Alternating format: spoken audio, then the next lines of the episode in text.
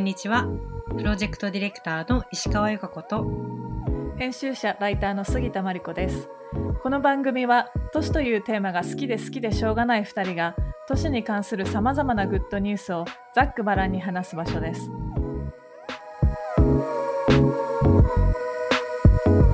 Good news for cities. はい、明けましておめでとうございます。おめでとうございますはい、ちょっともう時間は経ちましたが、2021年になりましたね。なりましたね。あの、はい。い、い年越しはできましたか？はい、ゆっくりできました。よかったです。私はハプニングがあってえっと、年越ししてた瞬間外に散歩に行ってて帰ってきたのが1時半ぐらいだったんですけどうん、夜中のねで2人とも鍵を持ってないことに気づいて、家から締め出される朝の1時半にっていう事件がありました。それは。隣の人に開けてもらったんですか？あの大家さん車20分走らせて来てくれました。やばいよね。2020年あれ？2020年幸先悪いなって思ってたらまあ、うん。アメリカであんなことが起こったりとか、まあ、あー2021そうだ年もね何が起こるかわからないというか。そうだね。あのだね。うん。っていう感じですが、うん。頑張っていきましょう。そうですね。2021年も、うん。ポッドキャストもね、あの、幸いなことにいろんな方に、まあ、聞いていただけるているようで、うん。と私たちもいろいろ頑張っていきたいなと思っているんですが、まあちょっと、はい。あの半年ちょい、えー去年やってみて、2021年、ちょっと趣向を変えてやっていこうかなと思っていますと。で、今月からね、などうしようかって2人で話してたんですけど、なんか毎月1個のテーマを決めて、それをなんかこう毎週いろんな角度から深掘っていくっていうのはどうかなっていううん、ふうに思っているんだよね。はいそうですね、はいまあ去年いろんなトピックを扱わせていただいていろんな方ともお話しさせていただいた中でやっぱり1週間に1回コンスタントにあのアップしてきたんですけどもっと深掘りたいみたいなのがたくさん出てきてなんか一つのテーマに集中して、そのテーマの中で例えばゲストの方に来ていただいたりとか、うんうん。まあ、ちょっとこう雑談みたいな日がありつつもしかしたらこう理論もっと理論を深掘ろうみたいな日があるかもしれないし、ちょっとねあのもうちょっと深くダイブしてみたいっていうので挑戦してみたいと思います。はい。で、まず 記念すべき第1回目はい、としては、えっ、と、お金、都市とお金、お金についてうんちょっと考えていきたいなと思ってうんおります。はい。そうだね。新年早々お金の話をしましょうっていう。下水話ではなく、なんかそもそも結構街を作る、まあエンジンとしていろいろな形のうんお金って多分使われていて、まあうん。普段私たちも、うーん、知ってるようで知らないことがたくさんあったり、結構うん。いろんな仕組みとか制度と兼ね合ってたり、法律と兼ね合ってたり、税金ってどうなってるんだっけとか、そうだよね。いろいろ知らないことが多いなっていうところもあって、私たちも勉強したいなって思ったので、お金にしてみようってことになりました。はい。はい、そうだね。けなんか結構個人のまあ建築家の方とかだったら結構お金に予算とかにシビアにあのプロジェクトをうん。されていたりとか、まあ、行政の方とかももちろんそういったコスト意識だったりとか、まあ、不動産関係の方ももちろんそうお金のことは常に考えると思うんですけど私たちはそこまでこうプロフェッショナルお金のプロフェッショナルっていうわけでもなくただなんかうん。やっぱ一人のね生活者として特にまあうん。フリーランスとかだと税金をさこう自分たちでこう金額が送られてきてなんかね。よりこうね税金とかどこにお金が行くんだみたいなことを考えるようになったなと思っていて、まあ、そういったこう生活者の立場一個人として気になるところとかもお話しできたらいいのかなと思いました。うん。うん。でまあ今回は最初のまあ導入みたいな形でその街をまあ形作ってるお金の仕組みってどういうものがあるのかうんっていうのをちょっと2人で考えていきたいなと思っています。はいはい、そうですね。うん。なので、まあ、お金って言っても結構大きいので、あれだよね、競技で、競技のお金と、うん。講義のお金と、ちょっと大うん。きいものと、小さいものとで考。えたいねっていううん話を、うんううん。ん、してたんですけうん。ど、例えばね、その大きなお金みたいなところでいくと、うん、まあ、税金みたいなものはまず一つうん、大きな、あの、お金の資源となっている部分かなとうん、思っていて、まあ、そのうん、行政が執り行うそういうインフラの整備だったり、生活の支援、保障だったり、そういうビジネスの支援、文化の支援、まあ、その公共空間だったり、防災防犯とか、まあ、う教育ん、とか福祉とか、まあ、結構ありとあらゆる、まあ、生活に関わることに、そういったものが、まあ、循環して使われているっていうところが一うん、個おあるうん。かなと思うんですが、どうですかね。そうだね。う。うんん。まあ、行政のお金みたいうなんところだよね。で、うん。行政のお金も、まあ、自治体のお金と、うん。まあ、その国のお金と、またそれで全然違うと思うんだけうんど、うん。確かにその自治体のそのおお金の使われ方、それにうん。よるこう街の変化みたいうんなのっうんて、例えば私アムスにアムステルダムに来る前京都に住んでたんですけど目の前家の目の前であのトイトイレの改修がずっと行われてて結構立派なトイレ なんか。なんかデザインなんかすごい立派なトイレなんだけど京都らしい そうこれにどれぐらいのお金が使われてんのか。なとうん思ってちょっと。調べたら出てきなんか普通にこうあのホームページに載ってたりとかしてびっうん。くりしたことがあったんだけどうん。まあなんか多分京都のお金大のきなお金だったってこと、そのトイレのそう改結構修にしてねは。そうびっうん。くりするぐらいの値段だったんだけうん。ど まあでもきっとそのお金の使われ方も京京都とうん。わかんない今留学の実家の。杉並区とかうんうんうん。例えばね違うだろうしそのうん。自治体のお金はどこから来てどういうふうに使われてるのかっていうのをねなんかいろいろ調べてたの今うん回のうんうんポッドキャうんストに合わせてうん。意外とわかんないよね。そう意外とわうん。からなくってでも分かりやすく説明してくれてるね記事がいくつかあっうんてうんうん。こうまあ何種類もあんだよね例えばやっぱ大きいのが一番大きいのが地方税でうん。ここはまあ住民と企業から徴収しますと。うんうんうん。でだからこそこう、まあ、あの所得税に合わせてさやっぱ住民税って払うからうん。こう高所得な人がいるたくさん住んでるとやっぱじそこの自治体も潤うし、はいはいはい。まあ、企業もそうだよねたくさん企業がいてかつ売り上げがいいと自治体も嬉しいみたいなところから、まあ、地方贈与税だったりとうん。か消費税交付金とか国庫支出金とか国から来るようなものだうん。よね。とかもあってなんかおもしそれのこうねこう割合のグラフとかを見ててすごい面白いなとうんうん思ってで京都市のなんか決算書とかも普通にウェブサイトに出てるしアムステルダムもそういったこうトランスパレンシーというかうん。あのアムステルダム市がどういどこから来たお金をどういうふうに使ってうんるかっていうのを完全にこう市民に透明化しましょうっていうことをポリシーとして掲げて、うん。毎回レポ毎年レポートを出してるんだよねそうん。れとかもすぐ見つかったので、うん。見てみると面白いなと思う思いました、んうんおすうん。お住まいの町の決算書そうだね。それをうん見てみて、実際にわかるのかっていうのも確認してみたいよね。ああそうだようねん。確かに まあお金あんまりこう疎いと今日そもそも興味もないしうん。ねなんか身近な例とかないですかね？お金と町がここまで関わってるんだよみたいなそうだね。どうだろうな。でもこん、なんか面白いなと思ったのは、そのオランダでさ、えっと、秋頃かな。なんかこのうん3000ユーロ、もうちょっと多かったかな。この予算をどのプロジェクトに、えっと、うん投入するか、えっと、住民投票を行いますっていうのうをん一斉にやってて、まあ、主にこううん NPO とか、その地域を良くするようなプロジェクトがラインナップとしてはあるんだはいけど、そこに、うんえっと、住民はボートできるっていうのがあって、それは結構面白い仕組みだなと思って、かつすごくうん。自分たちも身近にしているローカルのプロジェクトとかにお金が配布されるしかも投票で決まるっていううん意味ではなんかそのローカルのプロジェクトを知る機会にもなるしなんか参加して予算の使い方を決めているっていう感覚がするなと思って、うんうん。それはなんかいいいい事例だなと思ってそういうのももしかしたら日本でもあるのかもしれないけど、うんそう最近だね。経験したのだとそれが印象的だったかな。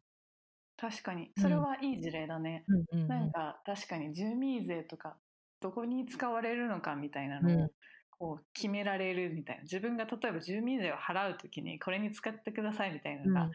決められる行き先がとかだとむっちゃいいなってそう思うな。最近だとさ、あの、ふるさと納税みたいなものがはいはい。夏だったからいろいろ、あの、うん。な駆け込みでやってたけど、うん。結構いろいろサイトを見てると、その税金をど、どのジャンルに、えっと、使いますか？みたいなものがはい。選択できるんだけど、うん。結構なんか大きな、なんて言うんだろう。プルダウンで選ぶ形になってて、なんかうん。安心安全の街づくり、人材の育成とかなんかそれぐらいのことしか書いてなくて、うんうん具体的にそれが何なのかっていうのが、なんて言うんだろう。うんパッとわからない状態で選択しなくちゃいけなくて、なるほど。そういうところもせっかくいい機会だからさ、もっと、なんて言うんだろう、興味を持ってもらう仕掛けとかなるといいのにな、みたいなことを思って見てました。まあそうだよね。うん具体的にけ結局なんか市民住んでる人たちからしたら結構具体的なここの私が住んでいる街区のこここのこれがみたいなうん。の方が関心が高かったりするもんね。うん。確かに確かに。あとなんかその、まあ、税金の話でいくとつなげると、税金がうんと街の関わりみたいなのをうんうん最近、あなるほどと思ったことがあってはいはいちょっとうんちくっぽいんだけど、あのローマン・マーズのっていうあのポッドキャスター有名なポッドキャスターが出したうん。都市に関する本、これもニュースレターでちょっと紹介させていただいたんですけど、それで読んでた時にあの税金税金と、まあ、都市のインフラと、うん。都市の景観だったりとか、まあ、街並み街並み、まあ、建物一つ一つとかインフラのあり方とかにすごい影響してるんだみたいな章章があってチャプターがあって。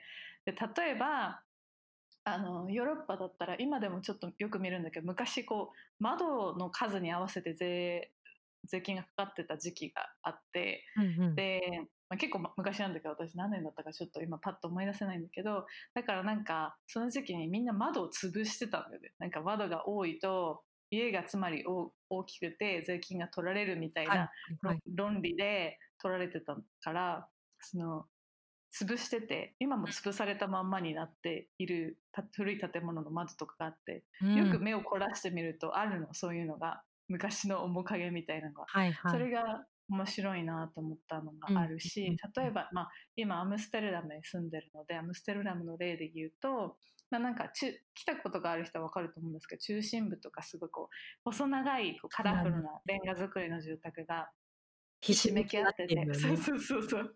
超ひしめき合ってるよね、うん。でもなんかこうファサードはすっごい小さいんだよね。なんかあの入り口が小さくって、うん。で毎回こうなんかだ5階とか6階建てが多いのかな。一番上の階にこうフックがついてんだよね。はいはい。であれ何なんだろうみたいな話をねあのよくしてたんだけどそれも、えっと、建物の大きさじゃなくてそのファサード入り口の大きさに合わせて、あの税金が取られてた時期に建てられた住宅で、できるだけこうファサードをみんな小さくしたくてうん。なので建物の構造としては入り口が狭くてすごい細長い奥にガーッと伸びていうんうんく住宅が増えたと。でその結果として階段がどうしても細くなっちゃったから家具が上に乗せられこう、うん。大きなものを上に運べなくなってだから窓から入れるっていう方法になりだからこそのこうフックがついてるその、ね滑車みたいなのがあって、そうそうそうそうそうベッドとか今でもひ引き上げてるよね、あれでね。引き上げてるよね。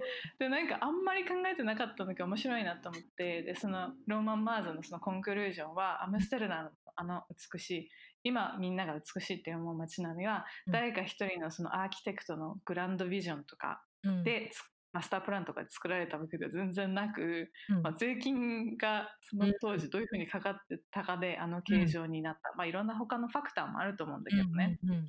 結構それってなんか考えたことなかったなと思って、うん。面白いなと思って、確かにそういう法律税金をくぐり抜けるための 棒みたいなものがそうだね。大きな景観に影響したっていうのではね、なんかどうやらそうだね。江戸時代も日本では京都はいではなんか間口税っていうのがあったみたいで、うんうんうんだ。からなんか京都も結構入り口が分かりにくくて、中入るとうん大きなこう料亭があったりとかあするみたいよ。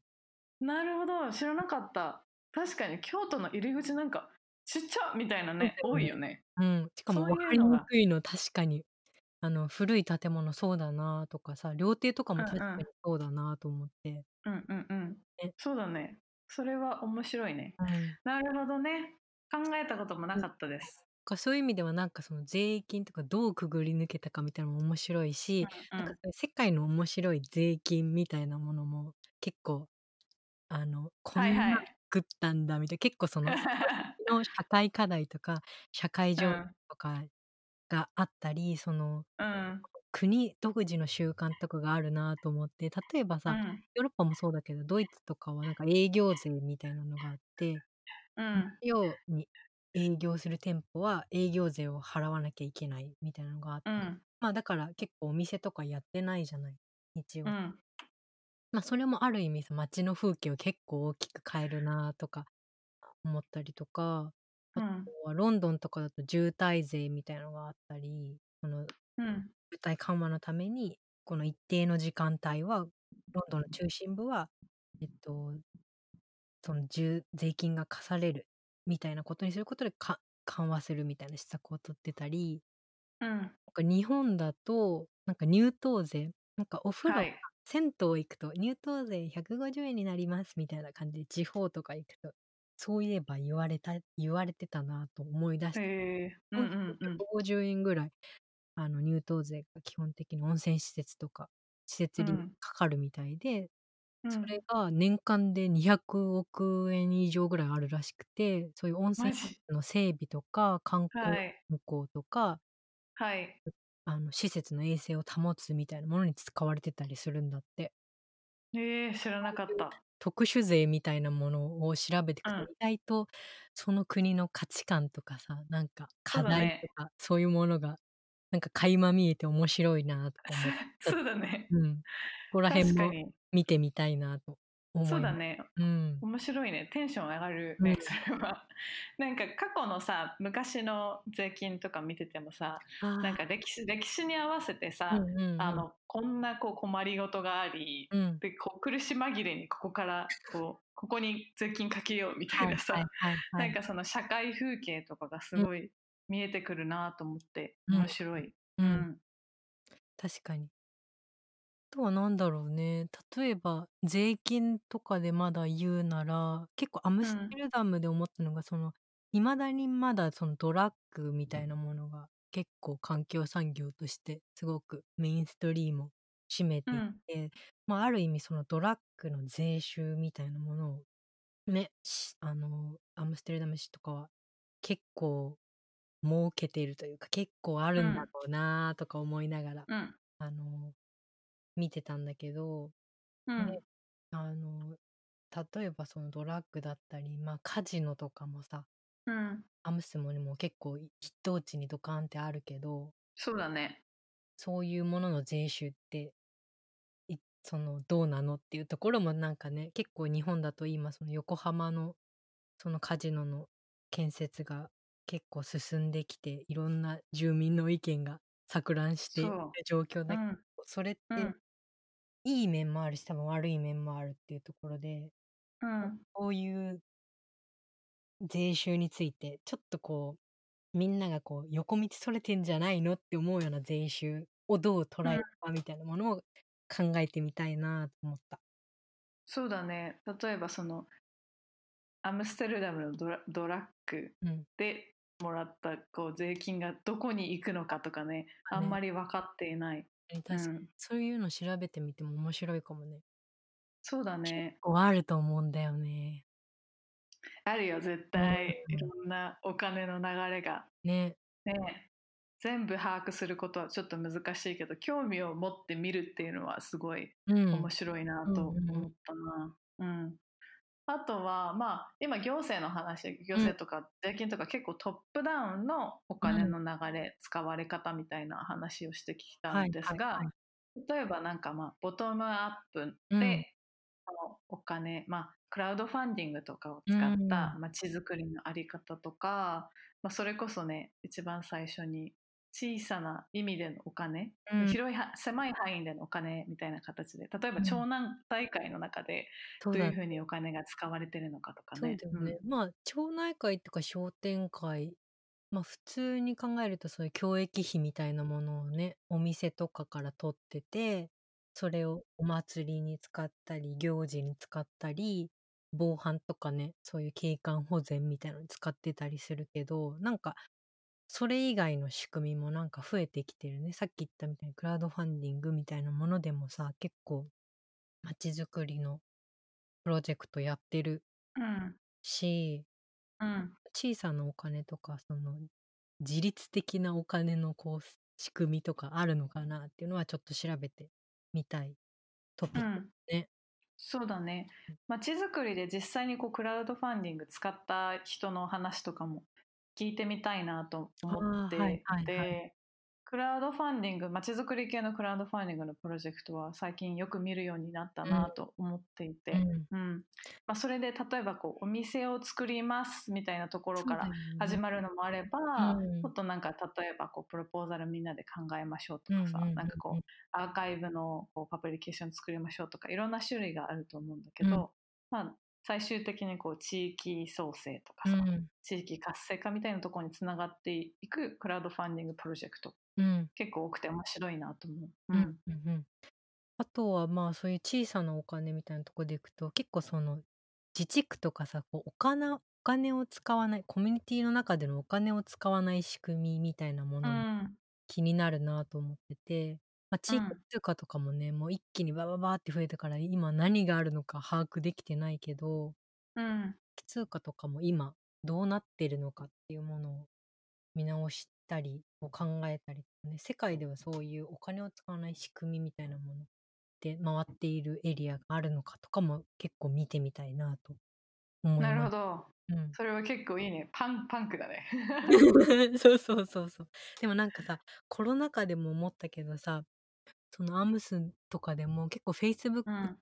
地域の Facebook コミュニティが結構アクテうィブで、ん。これが困ったとか、ちょっと困った、これを助けてほしいとか、これが必うん。要だから誰か持ってないとか、なんかそういう小さな、なんか助け合いとか、何かこう困りごとみたいなものを投稿して近くの人が助けるみたいな構造がなんかあったのを思い出して、これも結構地域通貨的な使い方だなと思ったし、ある意味、うん。こういうローカルの中でのそういう関係性みたいなものって今後結構大事なのかもなと思って、うん確今後かに。またなんか違う通貨というか、違い違うこう価値の交換の仕方の仕組みみたいなものがもう生まれてるかもしれないね、コロナ禍で。そうだね確かに、うん。ちょっとそのお金っていうところから話はそれるかもしれないけど、今の話でいくとなんかそのコロナ禍でえっとえっと精精子バンクからうん。その買っていたあの女性たちが、うんえっと買っていた女性たち 精子バンクから精子の提供を受けたいと思っている女性たちが今コロナ禍でそれがちょっと難しくなっていて、うんで今 Facebook のあのグループコミュニティを使ってそういった情報をやり取りしたりとか、売買するようになったみたいなニュースを昨日ちらっと見たんだよね。ああ、そうなんだ。結構面白いなと思ってそういうふうにそこできっとまあ、お金のやり取りとかも生まれるだろうし、なるほどなんね。かねどんどんこうミクロになっていくみたいな。ほどね。なんかあれだね。一回業者挟まないで直でやり取りするみたいな感じなのかな、そうれ。ん、どうなんだろうね私もちょっと見てみなきゃいけないなとうんうんうん思ったけど、そうだね。なんかでもそういうの絶対生まれてるよね。その、オンライン上で何かこう、できる仕組みもあるかもしれないし、うんうめちゃくちゃそういったローカルでの仕組みもあるかもね。そうだねうん。ローカルっていうところでいくと最近アムステルダム在住のあの方うんうん。と主人の方とご飯をした時に、うんなんか私の家の近くにあるスーパーかワインショップかちょっとど忘れしちゃったんだけど、うんお店になんか最近こう新しくラベルが導入されて、うん。でそこになんでこの値段なのかってこの商品はなんでこれこの値段なのかっていうブレイクダウンが一つ一つもうきっちり丁寧に書かれるようになったみたいなのですごい見てみたいなと思ったんだけど、まあそれはなんかコストこれぐらい餌代みたいなのが書か書いてある。そうなんか生産、さ生産者の、まあ、原価にこれぐらい生産者にこれぐらいの利益ではい。輸送費だったりとかそうすることで間にいったどれぐらいのなんか中間業者がか噛んでるのかとかが分かってうんでだからこそこの値段なんですっていうこう、まあ、トランスパレンシーだね。うん、でもさそれってそれがあることで付加価値がつくから書いてるってことなのかな？それを選ぶ理由になるってことなんだろうねそこまで書いてるってうこと、んうん。消費者なんか最近、うん、最近こう買い物は投票だっていうことをよく聞くなと思っていて、はいはいなんかまあ一人一人の市民、まあ、生活者としては結構一番身近な投票の仕方というか一番身近なこう意思意思の表し方、うん。社会に対してみたいなのをどこかで読んで、うん。確かに私自身も例えばお肉一つ買うにしてもかなりこうれ冷凍されたこうプロセスされたお肉じゃなくて、うん。まあ、そのエリアで採れた地地鶏だったりとか、なんかそのケージでこう大量生産されたはい。お肉になるためだけに生まれた鶏肉鶏肉さんを買うのはちょっと嫌だなとかさ例えばね、そういう話だったりとかフェアトレードの話もそうだしうん。なんか日々何を買うのかそそのたその金は誰のどういった利益になっているのかっていうのを意識的になれるっていうのはいいことだなとうん。思った。うんうん確かに。普通のスーパーにもオランダは書いてあるよね。結構卵とかもめちゃくちゃいろんな種類がああったもんね。育て方とかね。そうだね。うん。お金、面白いね。とちょっと民間のお金みたいな話でいくと、うん。なんかそう街づくりとお金って今回調べるので、こう、Google でざーっとこうね、いろいろ調べてたんだけど、はいはい。やっぱあの、あれだよね。木下仁さんみたいな、ええっと、エリアイノベーションアライアンスっていううん。一般社団法人か。で、まあ、街づくりとファイナンスのお話、うん。記事とかが、うん。まあ、彼のインタビューとかも含めてすごい面白くて参考になるなと思っていて、うん。まあ、彼は結構有名な方なのでかあの木下さんの、まあ、街づくりとファイナンスの話は皆さんも結構聞いているところはあると思うんですけど、うんうん。行政指導ではなく民間指導の街づくりっていうのを提唱しているんだよね。うんうん。で、うん、木下さんの話とかは結構聞いたことありますか？ゆかこさん。うーん昔聞いたなーってうんうん感じかな、なんか結構そう大きいカンファレンスとかにいらっしゃってた。そうだね。ああ、そうだよね。きうん。うん、そうだよね。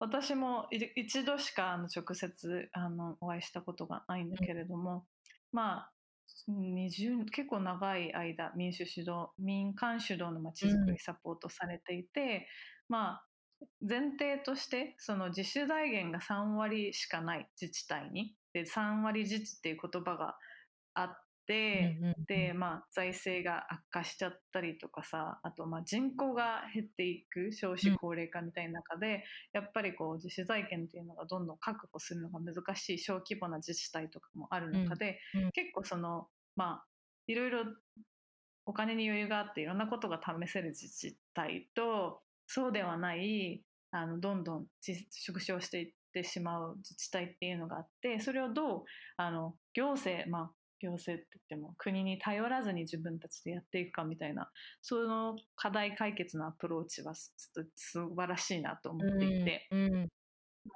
基本的には行政、まあ、自治体の自分たちでこう稼ぐ仕組みを作らなきゃいけないみたいなところで、まあ、ケースバイケースでいろいろコンサルに入られてたりとか、うん。で、まあ、行政側が民間のこういろんな企業とこう一緒になって PPP だね。あのプライベート・パブリック・パートナーシップうん。で一緒にまあリスクも負いながらいろんなこうプロジェクトをやっていく。例えばうん。岩手県の小川るプロジェクトっていうものがあるらしくて、うんうん私もまだ行けていないんですがなんかこう民間がリスクを負って、まあ、うん入居テナントによって施設を、まあ、維持します。でテナント営業してそこでお金を生み出しますと。うん、テナントが営業して稼ぐみたいなことなのかな。そうそう。そう、ん。でとそこに投資家も入り金融機関からの資金も集めますと。うん。でそういうアプローチって、まあ、全部行政100%行政でやってたら難しかった。うん。でそこの施うん。設の中に、えっと、行政公共施設っていうのも一部入っていて、まあ、公民がこう複合したおかあと、まあ、使い方うん。とお金の流れになっているみたいうんうなん。プロジェクトらしく面白いなと思って見ていました。うんうんうん。なんかそういうのもねちょっとこう勉強してあのー理解していきたいね。そうだね、そうそうなんだよね。なんかそこで出てきたさこといろいろ調べてた中で出てきた言葉が都市経営っていうか、まあ、考え方で、会社を経営するような形で、まあ、ま町も経営していかなければいけないっていう考え方うん。うんなんだよね。うん。で多分あのどんなさあの結構フィロソフィーの問題もあるとあの価値観とかもあると思ってうんうん。で、まあ、お大きい政府か小さい政府かっていう話と関係してるんだけど、まあその都市を経営するっていう考え方フィロソフィー的に多分あのそうだねえっ、としっくりくるところと来ないところっていうのがうん私の中でもあって。なんかね具体的なプロジェクトとかも上げながら見てみれると面白いかもね、これは戦略失敗したんだねみたいなものだったり、うんうんうんうんうん。これはうまくいってるねみたいなとこをちょっと探し出していけると面白いかもしれない。そうだね、うん。最近読んだ本で、えっと、英語の本なんですけど、アマゾンのように都市を運営したらどうなるかっていううんうん。趣旨の本で、うん。結構フィクショナルな、ディストピアンなフィクショナルライティングみたいな感じになってるアマゾンって企業のアマゾンそう、企業のアマゾン。うん。で企業のそのアマゾン以外も例えばフェイスブックが、うん。えっと自治体としてこう都市を運営したらどうなるのかあーはいピンタレストの場合はどうかみたいな最近のなんかテック企業がなんか網羅されてて、一人一人一人ねあのライターというかはい作家、リサーチャーも違うんだけどみんなそれを想像して、うん。もしツイッターがあのこの街をなんかガバンというか運営経営うん。したら統統合統治っていうのかなしたらどうなるかみたいな結構面白い。なんかデータ、データドリブンなところがあったりとか、そ うそうそう、みんな平等じゃなくて結構格差があるみたいな、うんあのポリシーの会社もあれば、うん逆のところもありみたいな、うんちょっとね、うん面白いの、ちょっとお金と絡めて、うんそういうのも見てみても面白いかもしれないなと思いました。いいですね。尽きないですね。あとは、ちょっと大きな話になっちゃうんだけど、そのもうコロナ復興のお金を各国がどう使うかって今結構ホットになってきてるなと思って、結構ヨーロッパだとそのグリーンリカバリー政策って言って、えっと、復興に投じるまあ資金みたいなものを持続可能な社会、例えば温暖化対策だったりとか、まあその SDGs、まあいろいろ今ね、いろいろ出てきてるけど、そういった施策に当てようってことで、まあ、EU 全体でだいたい200兆円以上ぐらいかけている予算を投じるみたいなのを宣言してるみたいで、うん。このコポストコロナでどうお金を大きく使っていくか、どこに投じていくか、これ結構、あのーインパクトのある、あの、ものなんじゃないかなと思ってて、ここら辺もきちんとうん。こう、調べていきたいなと思ったんだけど、今のところうん。日本だと、このこのグルグリーンリカバリーは、その、ポストコロナの復興のお金としては、経済施策政策の柱としては位置づけられていないようです。